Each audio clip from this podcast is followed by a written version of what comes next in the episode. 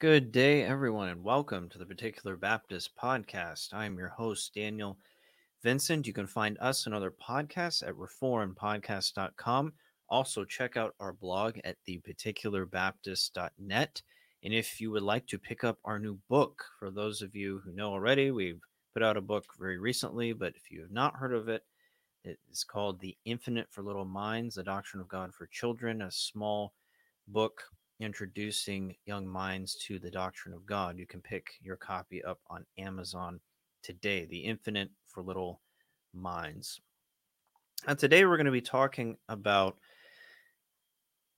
a doctrine that we have discussed before, theology proper, uh, and we're not going to be going into it into a great amount of detail. A lot of this has been dealt with already in great detail. Actually, I think all of it has the concepts we'll be talking about today have been dealt with in in good detail on our show and in other places, I think. But I saw a clip put out by Richard Dawkins. Richard Dawkins is a well known atheist. He is a biologist. He taught at Oxford University, uh, very outspoken against religion, especially Christianity, has done debates, uh, discussions with other religious thinkers, philosophical thinkers, etc. But he put out a clip. Uh, Craig Carter, Dr. Craig A. Carter, up in Canada at Tyndale College, he posted it, and it was very interesting. Apparently, Dawkins has talked about simplicity before, or at least the doctrine of God. I'm not as familiar with Dawkins' discussion of theological concepts. I've heard some things he said, and I've certainly heard some discussions that he's had, but I'm I'm not familiar with every discussion that he's had on on theology. But apparently, he's talked about the doctrine of God before. But I thought it was very interesting that an atheist was trying to address this particular issue, well, not really issue, but this particular concept that God is simple as opposed to complex. And he basically used on Twitter this clip from a larger discussion that he had to discuss simplicity, why it was absurd, why he thought it was absurd, why it doesn't work. And so I was just kind of taken a step back by it, and I thought it'd be good to talk about. Now, we do see this philosophical decay in the secular world. That's expected. We've seen that for quite a long time at this point where you see these philosophical ideas that do not comport with scripture, do not comport with historical understandings of philosophy that are consistent, that make sense, that are consistent with reason and logic, they start to crumble. And you especially see that as it relates to naturalism in evolution, which of course Dawkins pushes. And we'll talk about that a little bit. Uh, I want to play uh, some of the clip I, am not going to play the clip that he put on Twitter necessarily, but uh, I think what was on Twitter will be encapsulated within what I'm going to play because it was part of a larger discussion he was having with other uh, religious and philosophical thinkers uh, on this panel. And this was part of the discussion.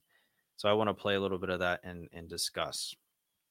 But I think what this shows, yes, it, one of the things I want to bring out from this discussion, yes, these philosophical failures are prevalent in secular circles. We should expect that from pagans because pagans, they're going to do what they're going to do.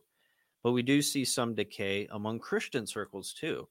And that's a that's one of the lessons I want to bring up here. Not just talk about Dawkins, but talking about how we see some of these secular ideas, these this philosophical decay, not just in the secular world, but it's very much alive and well in Christian circles, unfortunately. So, in other words, to leave a sound metaphysic and philosophy is to leave scripture.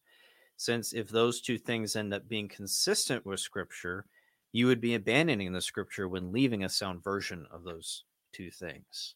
So, it's important to have a sound metaphysic and a sound philosophy that is consistent with scripture. But as soon as you abandon those things, you start to see decay among how you think of God, how you understand God, etc.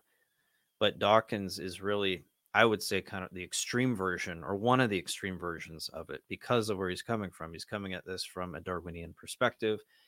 He has a philosophical concept of naturalism that just is completely foreign to the philosophical groundwork that was laid in previous generations. So it's it's important, I think, to see the contrast, and then how can we avoid that as Christians? How do we avoid falling into that same trap? So I think there's going to be uh, some helpful things we can glean here. Um, I want to look at some of Feser's book called The Last Superstition, where he and some others deal with something called the New Atheism. Uh, I haven't read the book in total. I used it as a reference, and actually, uh, I'd want to give kudos and thank brother uh, again, looking at Dr. Craig Carter, who recommended the book to me uh, as I was thinking about uh, what Dawkins was saying, and uh, he recommended this book, and I used it as a reference, and I want to quote some of it here because I think it it helps kind of helps us to see kind of from the secular point of view at least where some of these ideas are coming from. Uh, so I want to read a little bit here. So this is from Feser. In uh, full disclosure, Feser is a Roman Catholic, uh, but he has some very helpful things on the philosophical side that I think are helpful. In looking at some of the the trajectory that culture has gone. So this is from Feser in the last superstition quote. Nagel goes on to note that Darwin that quote Darwin enabled modern secular culture to heave a great collective sigh of relief by apparently providing a way to eliminate purpose, meaning, and design as fundamental features of the world. End quote. And then Feser goes on to say, in fact, the idea that science eliminates, quote, purpose, meaning, and design as fundamental features of the world, end quote, goes back, as we will see, long before Darwin, to the very beginnings of modern science and it informs the widespread perception that there has for centuries been a war between science and religion, and that religion has been steadily losing. Yet the idea in question is not itself a scientific one at all, but a philosophical one. And accordingly, the fabled science versus religion war is a myth. Indeed, one might think of it as the found, founding myth of modern secularism, the Galileo and the Newton taking the place of Romulus and Remus. End quote. So I, I think this is very, very helpful because what we see Feser bringing out here is that the issue is deeper than just a scientific one. And it's even not scientific at all. I mean, if you look at these categories of science versus religion, I mean, you could put science within a philosophical framework, and it really is a philosophy in and of itself. And so you start to see this understanding that it's really not science versus religion that it is a philosophical issue. The issue with Darwinianism coming against biblical understandings of of the world and of the natural world. It is very, very interesting to see that. But we see that at the root of it, ultimately, as Christians, we know the root is sin.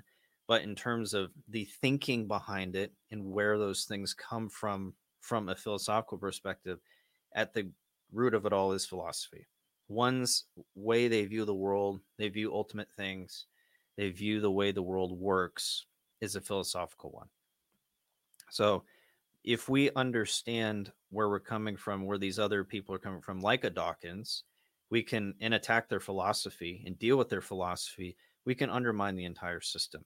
And that's really what it boils down to. Uh, Darwinian evolution uh, is not something that just sprung out of a vacuum. It came from a philosophical framework. It's based on certain understandings of how the world works in a cosmological sense, in an ultimate sense, even though it's focused on the natural world. It makes assumptions about metaphysical realities and the cosmos and those ultimate things, which philosophy ultimately deals with and so we can actually understand that from a you know we can we can look at this uh, in light of colossians 2 8 which says beware lest anyone cheat you through philosophy and empty deceit according to the tradition of men according to the basic principles of the world and not according to christ So we're not to be following after pagan philosophy, but we're to be following philosophy that's biblical. We're to be following philosophy that is consistent with the scriptures. This passage is not neglecting philosophy or saying that we shouldn't have any kind of philosophy, but that our philosophy should be correct. Uh, John Gill does, I think, a really good job in his Bible commentary on this verse, talking about how it's not a rejection of all philosophy, but we need to have a right philosophy. And Gill even says that philosophy is to be a handmaiden, but not a mistress. Okay, it's to help, it's to be as help as much as it is consistent with Scripture. Okay, and so we can deal with Dawkins' understanding of the world, we can deal with Dawkins' understanding of God on a philosophical level uh, because we're looking at it eh, because it is a philosophical understanding but we can deal with it at a scriptural level in this way. Are we able to look at his philosophy in light of scripture is this a consistent philosophy it is a truthful philosophy it's not whether we pick philosophy over scripture it's whether is the philosophy consistent with scripture and then can we use that philosophy once we find out it is consistent with scripture. And that's how we have to attack this particular issue. Uh, Feser again, he says, quote, suffice it for now to say that the so-called, quote, war between science and religion, end quote, is really a war between two rival philosophical worldviews and not at bottom a scientific or theological dispute at all. Now, we do know that theology is part of this discussion. I don't think uh, I don't think Feser would dispute that. But I think what he's getting at here is that even when you're looking at a theological understanding, uh, like you're reading the scriptures and you have an understanding of God and you're coming against a view like Dawkins has, uh, even the theological framework that you're using is a philosophical framework at the end of it. Your theological framework is based on a particular philosophy that you are coming to the table with. So, really, at the end of it, they're both philosophical worldviews that you are having to, you know, compete with the other against, and then find out which one is true and which one is not. And that's where we have an understanding of Scripture as Christians, and we pit that against the philosophy of the world. And when the Scriptures talk about not loving the world, First John chapter two, we're not to love the world of the things in the world. If anyone loves the world, the love of the Father is not in him. That's not about uh, necessarily, you know, watching movies or whether you have a TV in your house or whatever the case might be. In and of themselves, those things aren't bad. The issue there is are we adopting the mindset of the world, the philosophy of the world? Is that what we are doing? Are we engaging in, in a way that is embracing the philosophy of the world, that we're loving the world, we're embracing the world's hatred of God and its mindset against the scriptures? That's what it means to hate the world, not whether or not I have a TV in my house. Uh, that's not what the scriptures are talking about there. So, competing philosophies, how we think of the world, is it biblical or is it of this world? That's really the issue that's uh, being gotten out here. Okay, so with that long introduction, I want to dive into the video here we'll take a look at some of what Dawkins says here. Let me get it set up.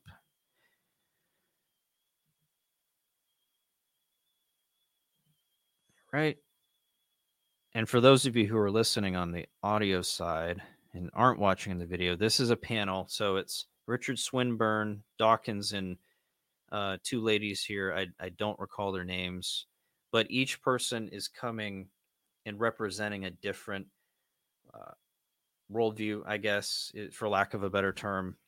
Um, the lady on the right of Swinburne, Swinburne's the, the older gentleman uh, sitting in the the white coat and pants. Uh, the lady sitting to his right is discussing more of a Hindu understanding of the world and coming at it from that perspective. I don't know if she's she's of the Hindu religion, but it, she's at least informing the discussion from that perspective. The lady on the right to the left, to Dawkins' left, is uh, I believe she's coming at this from a philosophical perspective. Dawkins is obviously coming at this from a scientific, biological perspective, and Swinburne is representing a Christian perspective, quote unquote. I don't. Uh, Swinburne is is Eastern Orthodox, I think. Uh, so, and, and as the video goes along, one kind of wonders if he's really representing a classical biblical theist view, but uh, I think there's definitely things to to glean here.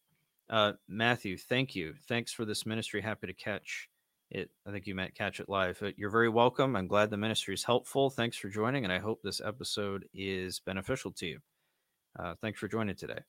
So let's dive right into the video. I'm starting at around the 44 minute mark because that's kind of where, um, that's kind of where a lot of this discussion around simplicity starts to really take place. So let's take a listen. To say here that a non-physical, non-scientific explanation can never be pushed back against the wall because science will never reach that type of cause. Well, can, uh, ordinary ones can be pushed back a bit, but uh, if you postulate an omnipotent God, then it can't be pushed, pushed back anymore because if there was an, another God that uh, caused the omnipotent God, the omnipotent God wouldn't be omnipotent. So once you've got there, you do reach a stop. And as regards um, the simplicity, um, or uh, I think perhaps ordinary detective examples or historical examples will illustrate this point. Um, suppose you find all the coins in a, in a deposit have the same head on them. Uh, you're not. So, just a, a little more context here. So, the gentleman on the left, to your left, the moderator of this discussion, is trying to pull out some answers based on different, you know, concepts of really where existence came from like why do we exist etc why are we here? That's the title of the video why are we here? Exploring the mystery of existence. So right now they're talking about omnipotence and how is omnipotent omnipotence coming into god being the first if, if you have an omnipotent being then obviously there can't be anyone or anything prior to that being because then that being would no longer be omnipotent all powerful because there's something previous to God or whatever that being is that has more power than the thing that is claiming to be omnipotent, or it wouldn't be prior to it. So that's kind of the idea that they're talking about here. And this is really where the idea of simplicity is going to flow from. So after Swinburne gives his discussion here, then we'll start to hear Dawkins talk about simplicity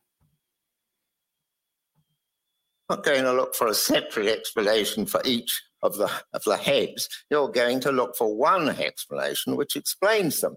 And if you can do it by one explanation, one entity which brings them about, you're not going to look for two entities. Fewness of entities, um, substances, as philosophers call them, as well as simplicity of properties. In other words, a, a number zero as opposed to a number 2.3546. Um, these are the criteria we're both in history and in detective work and in physics that you're looking for. Well, Richard Swinburne a moment ago said any scientifically minded person would believe that God is the ultimate cause. Why is it about this explanation that you, are not happy to entertain, Richard? Is it? Don't is, you know? Is it, is it simplicity? Isn't it obvious? Is it? Sim- is it? Richard Dawkins and his sarcasm uh, he definitely is not. Uh, he he's kind of a prickly dude. Let's just say that. Simplicity, the main point though, or is it just something non-physical? Richard Swinburne is saying that God is simple because he's a single entity. Yeah. yeah. How can he be a single entity if he's simultaneously controlling the universe, every particle in the universe. He's forgiving our sins. Mm. He's giving us free will. He's deciding whether or not you'll die or not a, on a certain day.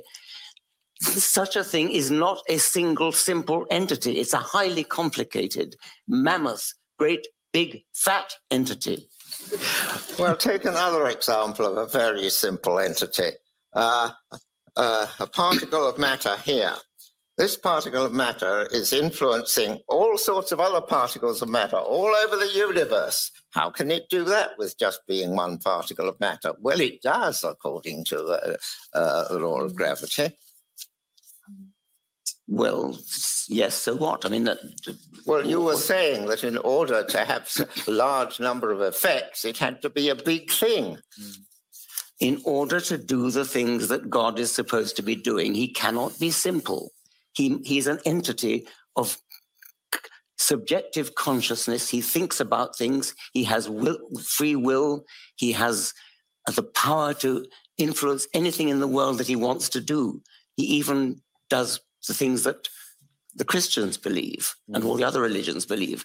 How can you possibly say that such an entity is a single, simple entity? Well, I'm giving you the example that an entity which is a pretty small and unconscious entity can have a very large number of effects. And if God can have a large, very large number of effects and yet be um, virtually uh, even smaller than an electron, in other words, having no spatial extension, um, why shouldn't you say so? It is the nature of science to postulate entities to which are unobservable and have strange properties in order to explain observable entities. Uh, we postulated atoms, etc., with their properties in order to explain regular combinations of substances by weight and volume. We postulate. Um, uh, All right, I think I'll stop there. The conversation goes on quite a bit, um, but I, I think Dawkins really hit his point home as it relates to simplicity and why it's a problem, according to him, anyways. Uh, Nicholas uh, Nibak, watching from Mexico, great topic. Dawkins is irritating to say the least. May God have mercy on him. Yes, may God have mercy on him. We, we certainly, at least I do, I desire that Dawkins come to know the Lord and reject his foolish thinking. Um, but you know, here we are. He he's suppressing the truth and unrighteousness and hates God. Um, but we do, I, I do wish for his salvation. But thanks for watching, Nicholas, and I hope this is beneficial to you. All right, so we see Swinburne kind of trying to to talk about God in a uh, present God eh, simplicity in a very interesting way. I think with Swinburne, he's trying to come at this primarily from a scientific worldview, kind of coming down to Dawkins' level, and I don't think that helps him at all. Uh, I think he could have he could have come at this. There's plenty of material out there from a Christian historical perspective, especially as the Eastern Eastern Orthodox. I think he kind of should have known better in his response. Although I think I understand what he's trying to do, but uh, I do think that he came at this from completely the wrong way.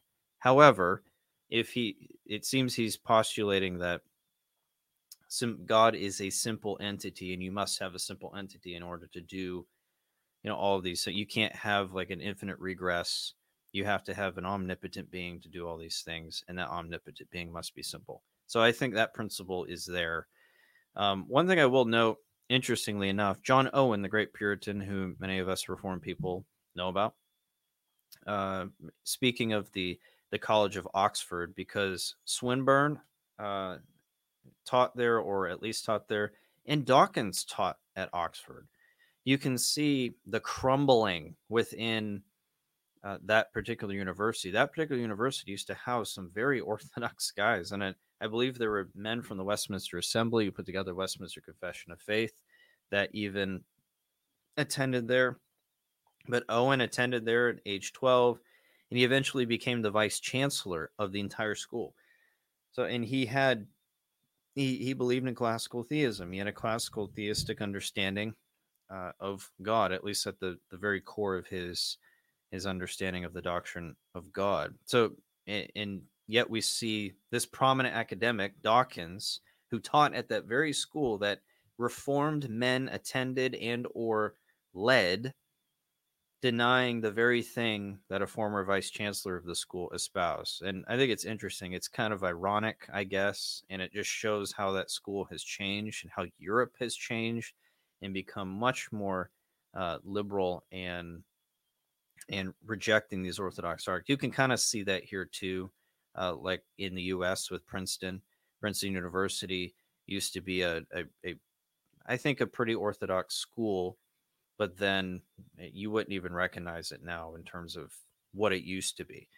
So you you do see academia you know falling away from orthodoxy at least on the theological side but i just thought that was an interesting note historically you see one end of the spectrum over here with Dawkins, who taught at the school that an Orthodox man such as John Owen was vice chancellor of, and they ha- would have butted heads on on this particular issue.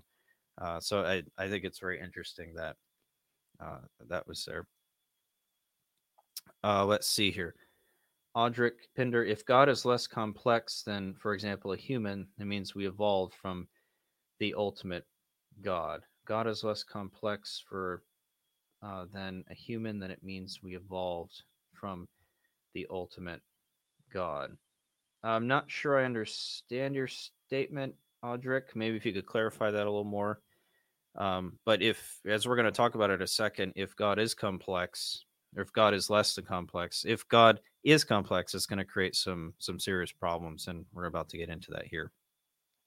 But looking at what Dawkins is saying, Dawkins thinks that simplicity of being, at least as understood in the context of this discussion, cannot comport with all the things that God is supposed to do. Uh, in that he thinks that's a problem. He believes that a being, in order to do all of these different things, think, have consciousness, forgive sins, whatever the case might be, that he would need to be complex, similar to us or like us. Okay. And at the toward the beginning of that particular uh, video I played, it's about an hour and a half. It's a long discussion, but he has stated that evolution is what makes the things around us go from primeval simplicity to complexity to complex. So, you know, we go, for instance, you might say we go from blubber in the dirt to consciousness and the complexity of the human brain, or whatever the case might be. The evolution explains that and requires that. So it makes sense that Dawkins would say what he does about God. Okay, since that which can think, will, act must be complex in order to be consistent with a Darwinian understanding of biology. Okay, and that's at about the five minute, 533 mark. He talks about evolution, talking about going from you know, primeval simplicity to complexity. Okay, so evolution, in his view, is what explains the move of life from simplicity to complexity, from random variations to non random.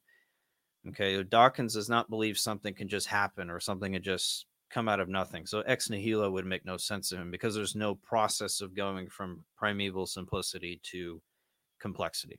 Now that that's rejected. So it makes total sense that he would say what he does about God. That God must be complex in order to do all these great things that we can't even do. He must be what did he say? A big fat entity, right? He must be so complex that we can't even begin to, you know, he just must be enormous, an enormous being of size just because of what it takes, uh, according to his view, the complexity that's required in order to do the things that Christians say he does, etc. Okay, so again, bottom line, Dawkins is interpreting God in a philosophy of science rather than metaphysics. He's yes, he's making certain metaphysical assumptions, but he's not coming at this from a proper metaphysical understanding, uh, i.e., biblical understanding and he has no clue what the categories he's dealing with. As we're going to see, when we talk about God as being simple, we're not saying that God is stupid or God is inept. God is just, you know, this dumb, mindless, static being in the sky. We're not saying that at all. In fact, it's completely the opposite. Simplicity necessitates an omnipotent being. And I think that might have been what Swinburne was trying to get at here. Um, although I don't think he said that as clearly as he could have, but I think that might have been what's getting at. So Dawkins is not understanding clearly what simple is from a from a historical um, understanding. Really, when we're talking about simplicity, it's referring to God. He's not being partite. He doesn't have parts. He's not complex, right? Uh, and the natural result of that is that he is actus purus. He's pure act. This means he is the fullness of power and being. He lacks nothing and has no potential to be something than he already is. And if that were the case, God would be dependent upon something else uh, that is not himself. And that would not be um, the God of Scripture.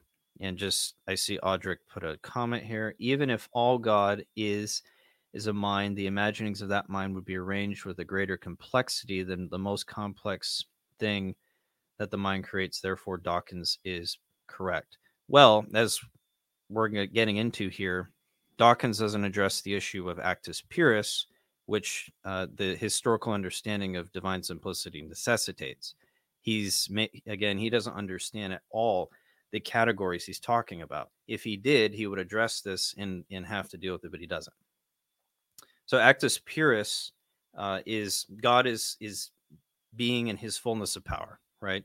He can forgive sin, sustain the world, create out of nothing, precisely because of this principle. This principle coupled with His infinity.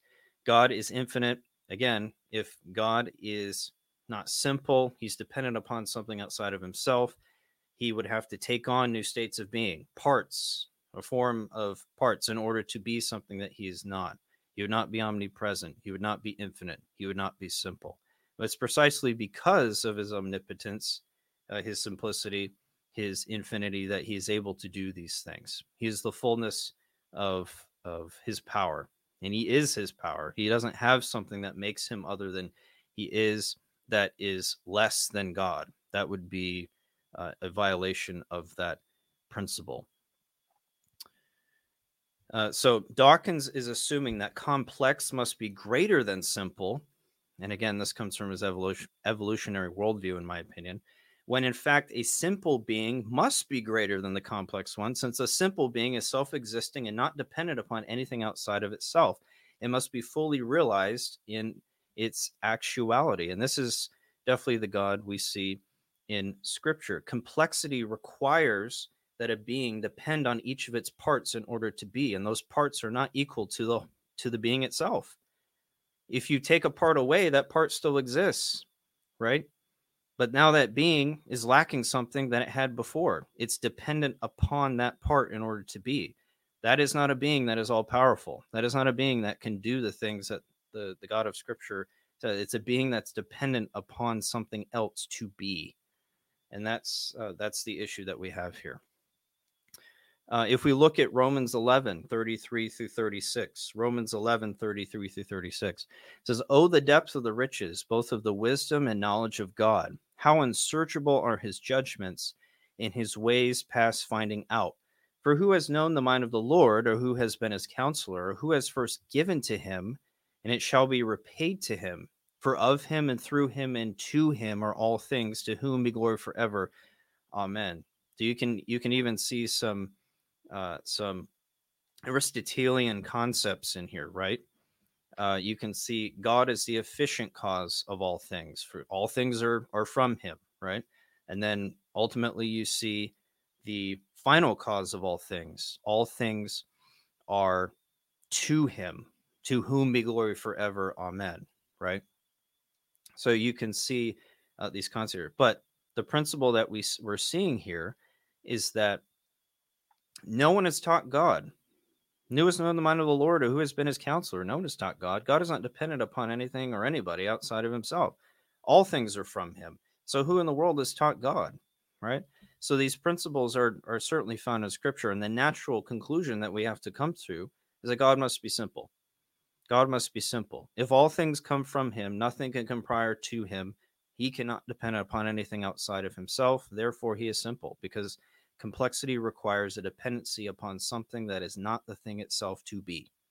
And that is a violation of uh, biblical Christianity. I'm going to look a little bit at some uh, historical theology here. Uh, Francis Cheynell, excuse me, Francis Cheynell, he was a Westminster divine uh, and he wrote a book called The Divine Triunity of the Father, Son, and Holy Spirit. You can actually find this on Amazon. This is one of those uh, forgotten books publications.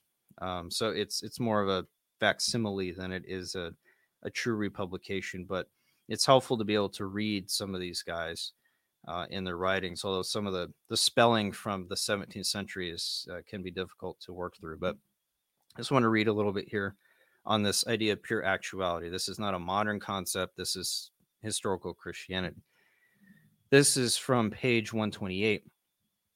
Cheynell says, quote, God is a pure act, and therefore he cannot but act vitally. He must needs understand and will. Here is no such liberty and mutability. uh, opposed to unchangeable necessity, for as God cannot create to be because he is the first necessary and independent being, and his necessity of being speaks of his infinite perfection. So he cannot create to act because he is a pure act. He must needs acts vitally, who is life itself. He must needs know and will because he is. Uh, I believe that says the best life. Again, the spelling is is difficult here from the 17th century. And and purest act, I think is saying, and the necessity speaks his purity and perfection also.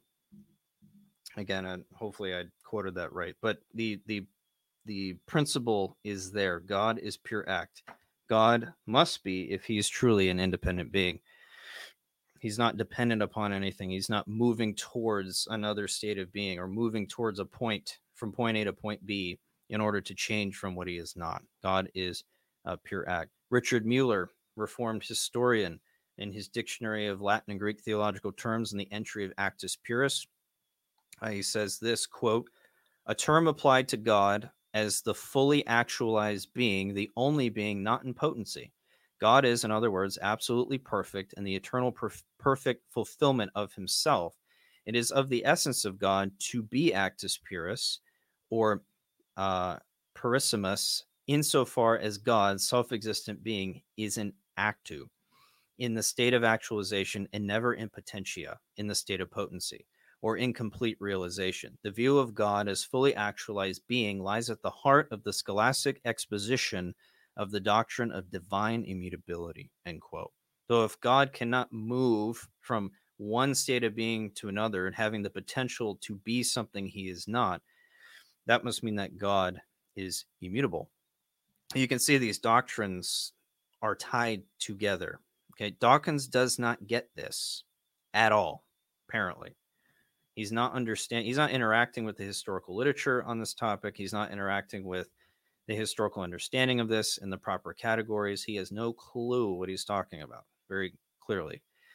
Uh, and I'm going to historical material. I'm reading primary source material, secondary source material uh, on this topic. Now, looking at Duby's book, Duby, I'm working through this book now, Jesus and the God of Classical Theism uh, by Steven Duby, teaches at Phoenix Seminary.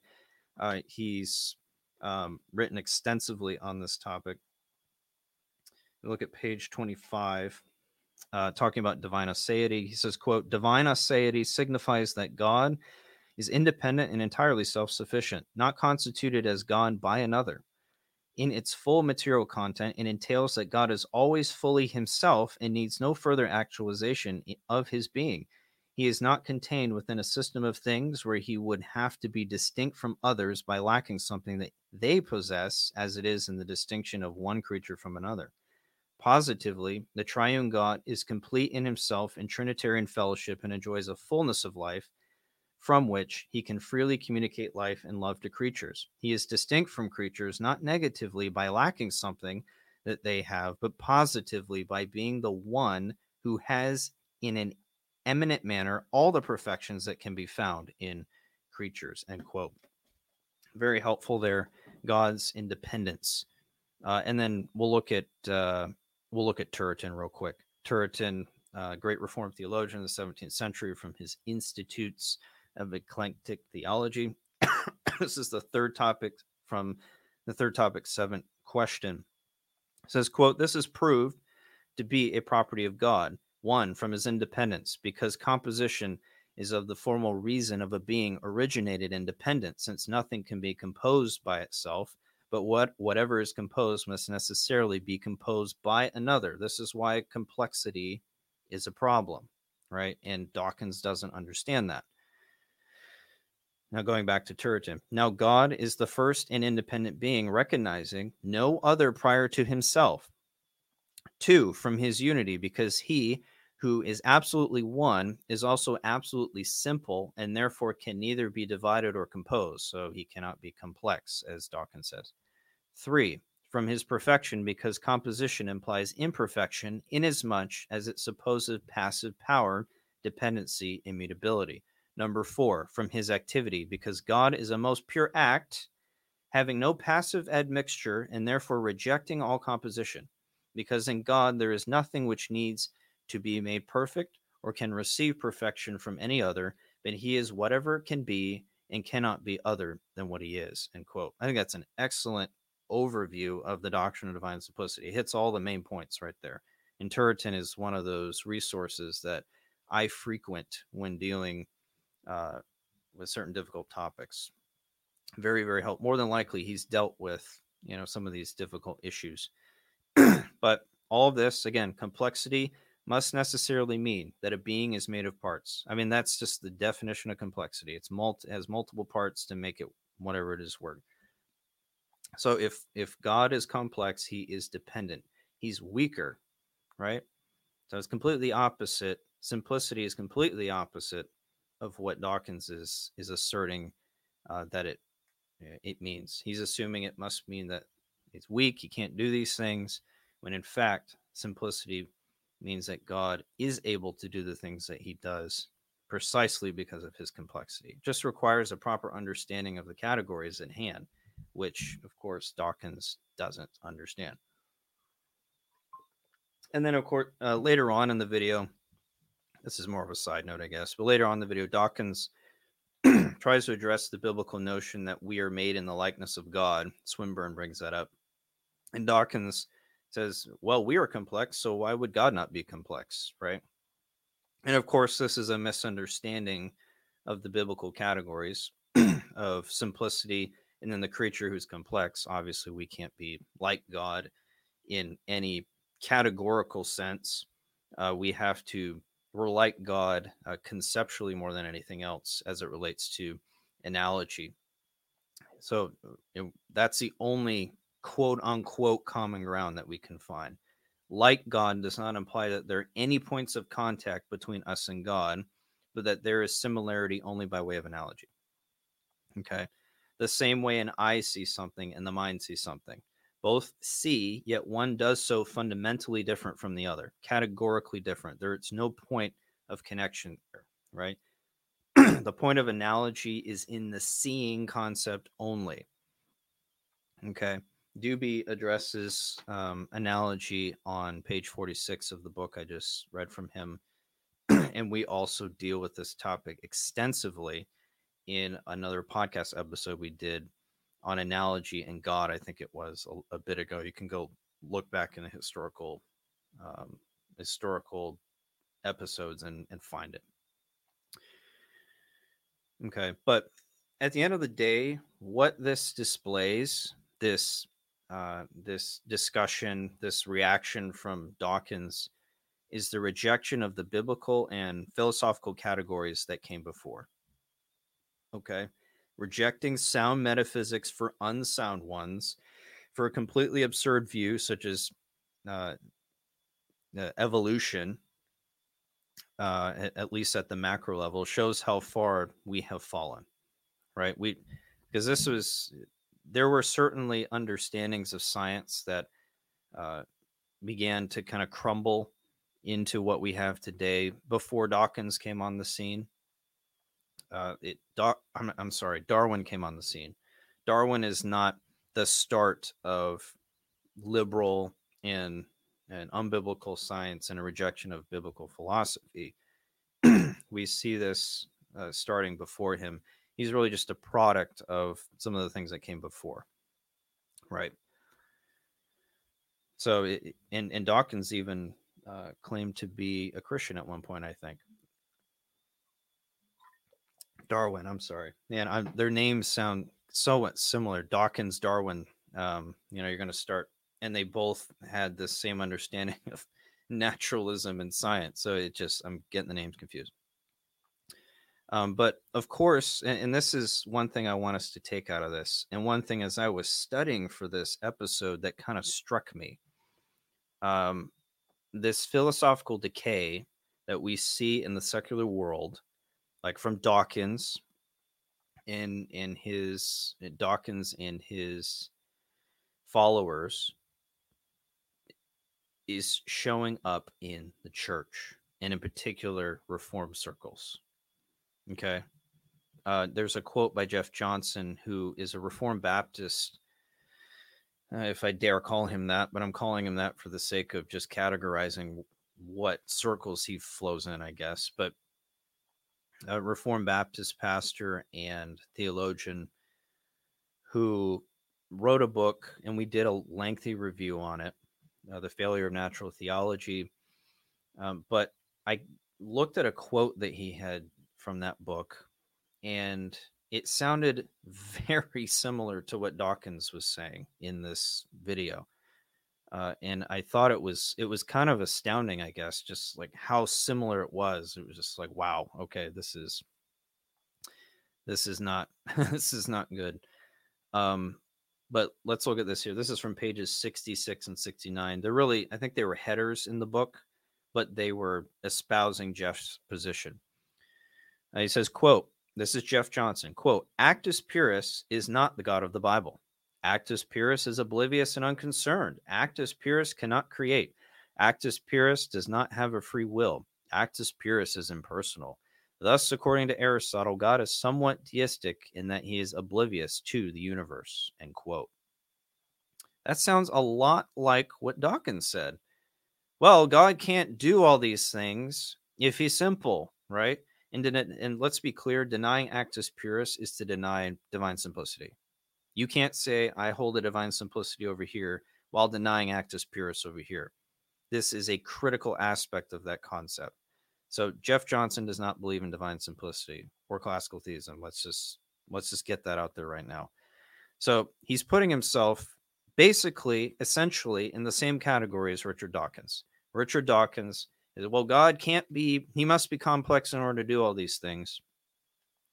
Uh, and so Jeff Johnson is also saying, well, a God who is pure act can't create, is unconcerned, oblivious, uh, he does not have a free will. I mean, these are all the same or virtually the same concepts that Dawkins is bringing. Well, God can't do something. He's limited if he's simple. That's essentially what Jeff is saying here. God is actus purus. He can't do these other things that God does. Let that sink in, Reformed Church. This is someone who claims to be a Christian, who claims to hold to a Reformed confession, and yet he's walking around espousing pagan philosophy. Think about that. He and Dawkins sound, he and a pagan atheist sound more similar than he does with biblical Christianity. That should uh, that should really sink in. That should really sink in. Okay.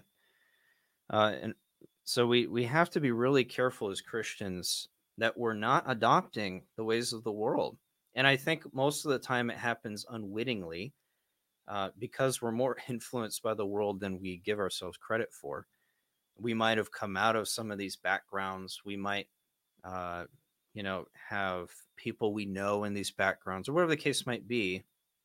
And they have, you know, these lingering uh, worldviews that float around in our mind, and they they die hard sometimes, or we might not know at all. They we just we're going along, we're like that doesn't make sense, and instead of thinking it through from a biblical and historical perspective, and going, is this really consistent biblically?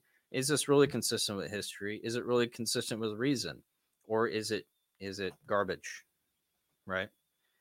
Uh, so I think that's something that we have to be really, really careful about. I want to look at um, brother Craig Carter. Again, I keep I keep throwing Craig Carter out there. Good brother. Um, you know he he's helped us in other areas. Helped us with our our book, reviewing it, endorsing it. Um, but he wrote a couple of really helpful works, um, at least interpreting scripture with the great tradition. Uh, he did an article in the IR, Journal of IRBS Theological Seminary. I want to just look briefly at both of these. So if we look at pages 60, page 63 of his book here, he talks about some of the, you know, the the metaphysical philosophical decay uh, within the church.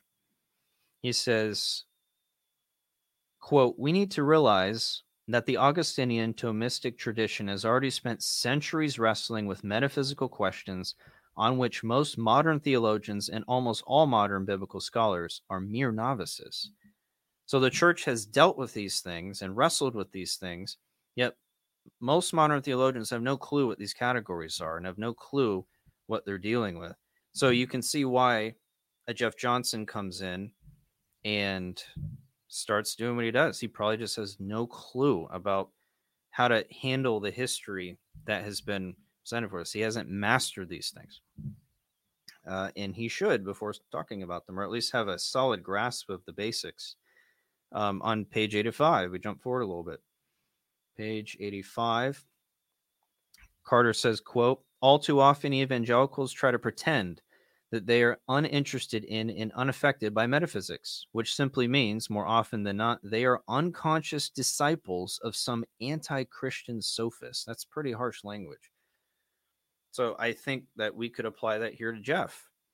Jeff is a disciple of some of some of this pagan philosophy, ironically, while he's trying to uh, allegedly go against pagan, while he's trying to go against pagan philosophy by rejecting the biblical historical tradition that has been that has been uh, given to us. Uh, so you know we gotta just gotta be so careful checking ourselves. Is our thinking consistent with Scripture? Uh, what is the church to say about this? Has the church dealt with these things as something that that we can that we can uh, glean from? Uh, this is from the RBS uh, the Journal of IRBS Theological Seminary, Craig Carter again, page 15 of an article he wrote called The Superiority of Pre Critical Metaphysics. Uh, he says In a fallen world, the truth grasped by, say, the best strains of the Greek philosophical tradition is bound to be incomplete and riddled with error. Yet truth mixed in with error is discernible, and it is real truth. When corrected, refined, and in some cases Given a better grounding in biblical revelation, such metaphysical truth is serviceable. And more important, it allows us to show that the God of the Bible is not a tribal deity of the Jews or the entity worshipped by one sect among others. Instead, it shows that the God of Scripture is the transcendent creator of the world. The Father of our Lord Jesus Christ is the one and only true God of all that is, and therefore should be worshiped by people everywhere. End quote. So we we can utilize these concepts where consistent with scripture as we noted earlier uh, with john gill talking about colossians 2 8 we can service these things with scripture as christians where they're consistent biblically and we can use them to help us explain what the scriptures are saying in a way that uh, comports with reason because we don't believe in an unreasonable faith. We don't believe in a faith that is just blind we don't believe that at all. We believe that we can back up what we say, and we should be able to do so from a reasonable standpoint, especially if we claim that our God is truth itself. God is not going to have us believe in something that is absurd and contradictory to reason. So we have to be looking at these things uh, in light of those categories. Um, and of course, ultimately, it falls under scripture with the proper principles uh, in place let's see. Uh, Michael Farrell put something in the chat here. Where exactly would we put Dr. White on the spectrum, or does he agree with divine simplicity? What is his quibble? Um, with Dr. White, I th- I would say that White would agree with Jeff. He did endorse Jeff's book on natural theology, but in terms of how all the the logistics of that work out, I'm I don't know. I know he has uh, talked about issues he's had with the uh, Thomistic understanding of God and things like that, and he's had issues with with uh, other areas of the doctrine of God. Um, but whether he would fall specifically in what Jeff is saying, uh, when you really get down to it, I don't know. Uh, I would say that uh, I, I, think that would be the case, just given the fact that he endorsed Jeff's book, and the book teaches these things. So that that's kind of where I would go with it. Um, but I, I, think that James White is certainly in hot water as it relates to this and is absolutely problematic um, as it relates to these things. We did an episode, um, I think it was last year. I'd have to go back and look on a, a debate James White did with a Unitarian. And he talked about the concept of three centers of consciousness and we we responded to that in some of White's understandings of what person is in the Trinity. So he has some problems, um, for sure, and I, I, think he would agree with Jeff here, given he endorsed the book. Um, but you know, we'd we'd have to work that out a little bit more to understand what the logistics of that are specifically. But I think it's safe to say that he would fall in the camp that Jeff would, because he endorsed the book and some of the trajectory that he's gone in other areas. Uh, he's definitely, I wouldn't put him in the Orthodox camp as it relates to the doctrine of God. That's for sure. Uh, I just wouldn't. That's my personal opinion. Uh, I think he has too many serious errors in that regard to say that. So hopefully that that's helpful, Michael. Um, but I think that is that's all we have to. I hope that's that was a helpful episode. Um, I know we're we're coming up on an hour here, so a little longer one, I guess. But hopefully it's helpful, good resource, um, and and can kind of whet your appetite for more. Uh, we've talked about the doctrine of God multiple times on this episode, so you can go uh, on this podcast, so you can go and look back in our historical podcasts and find things on the doctrine of God in more detail. um, so we and we provide resources, historical theology, biblical uh, exegesis, uh, you know, throughout um, a lot of those, I guess, that are hopefully helpful uh, for everyone here. Uh, but with that, I think we'll close out next week. Um, plan to have my wife on the show. We're going to do a, an episode on marriage, and I, I hope that will be helpful. If you have questions that you want discussed on the show, um, then feel free to submit them. You can tag us on Twitter at the particular B, on our Facebook page, the particular Baptist. you can email us at info at the particular baptist.net with any questions you want discussed or any topics you want dealt with as it relates to marriage on the episode um, that i that could be helpful. And michael said something else here. Is there anything that i've forgotten say? Um, from what i recall michael uh, his concept of what a divine person is i had problem with. Now i don't know if he's really consistent with that definition but what we read from in the book in our episode on the three centers dealing with three centers of consciousness in God, uh, he had some issues with um, with what a divine person is. I took issue to it anyways, um, but I will, if you want, Michael, um, I can put uh, in the show notes here. I can put a link to that episode so you can kind of see more of what we talked about uh, and hopefully that'll be helpful. All right. Well, everyone, have a great weekend. Thanks for joining us today. And Lord willing, we'll be back next week. Have a great Lord's Day tomorrow and a great Labor Day weekend for those in the U.S. Take care.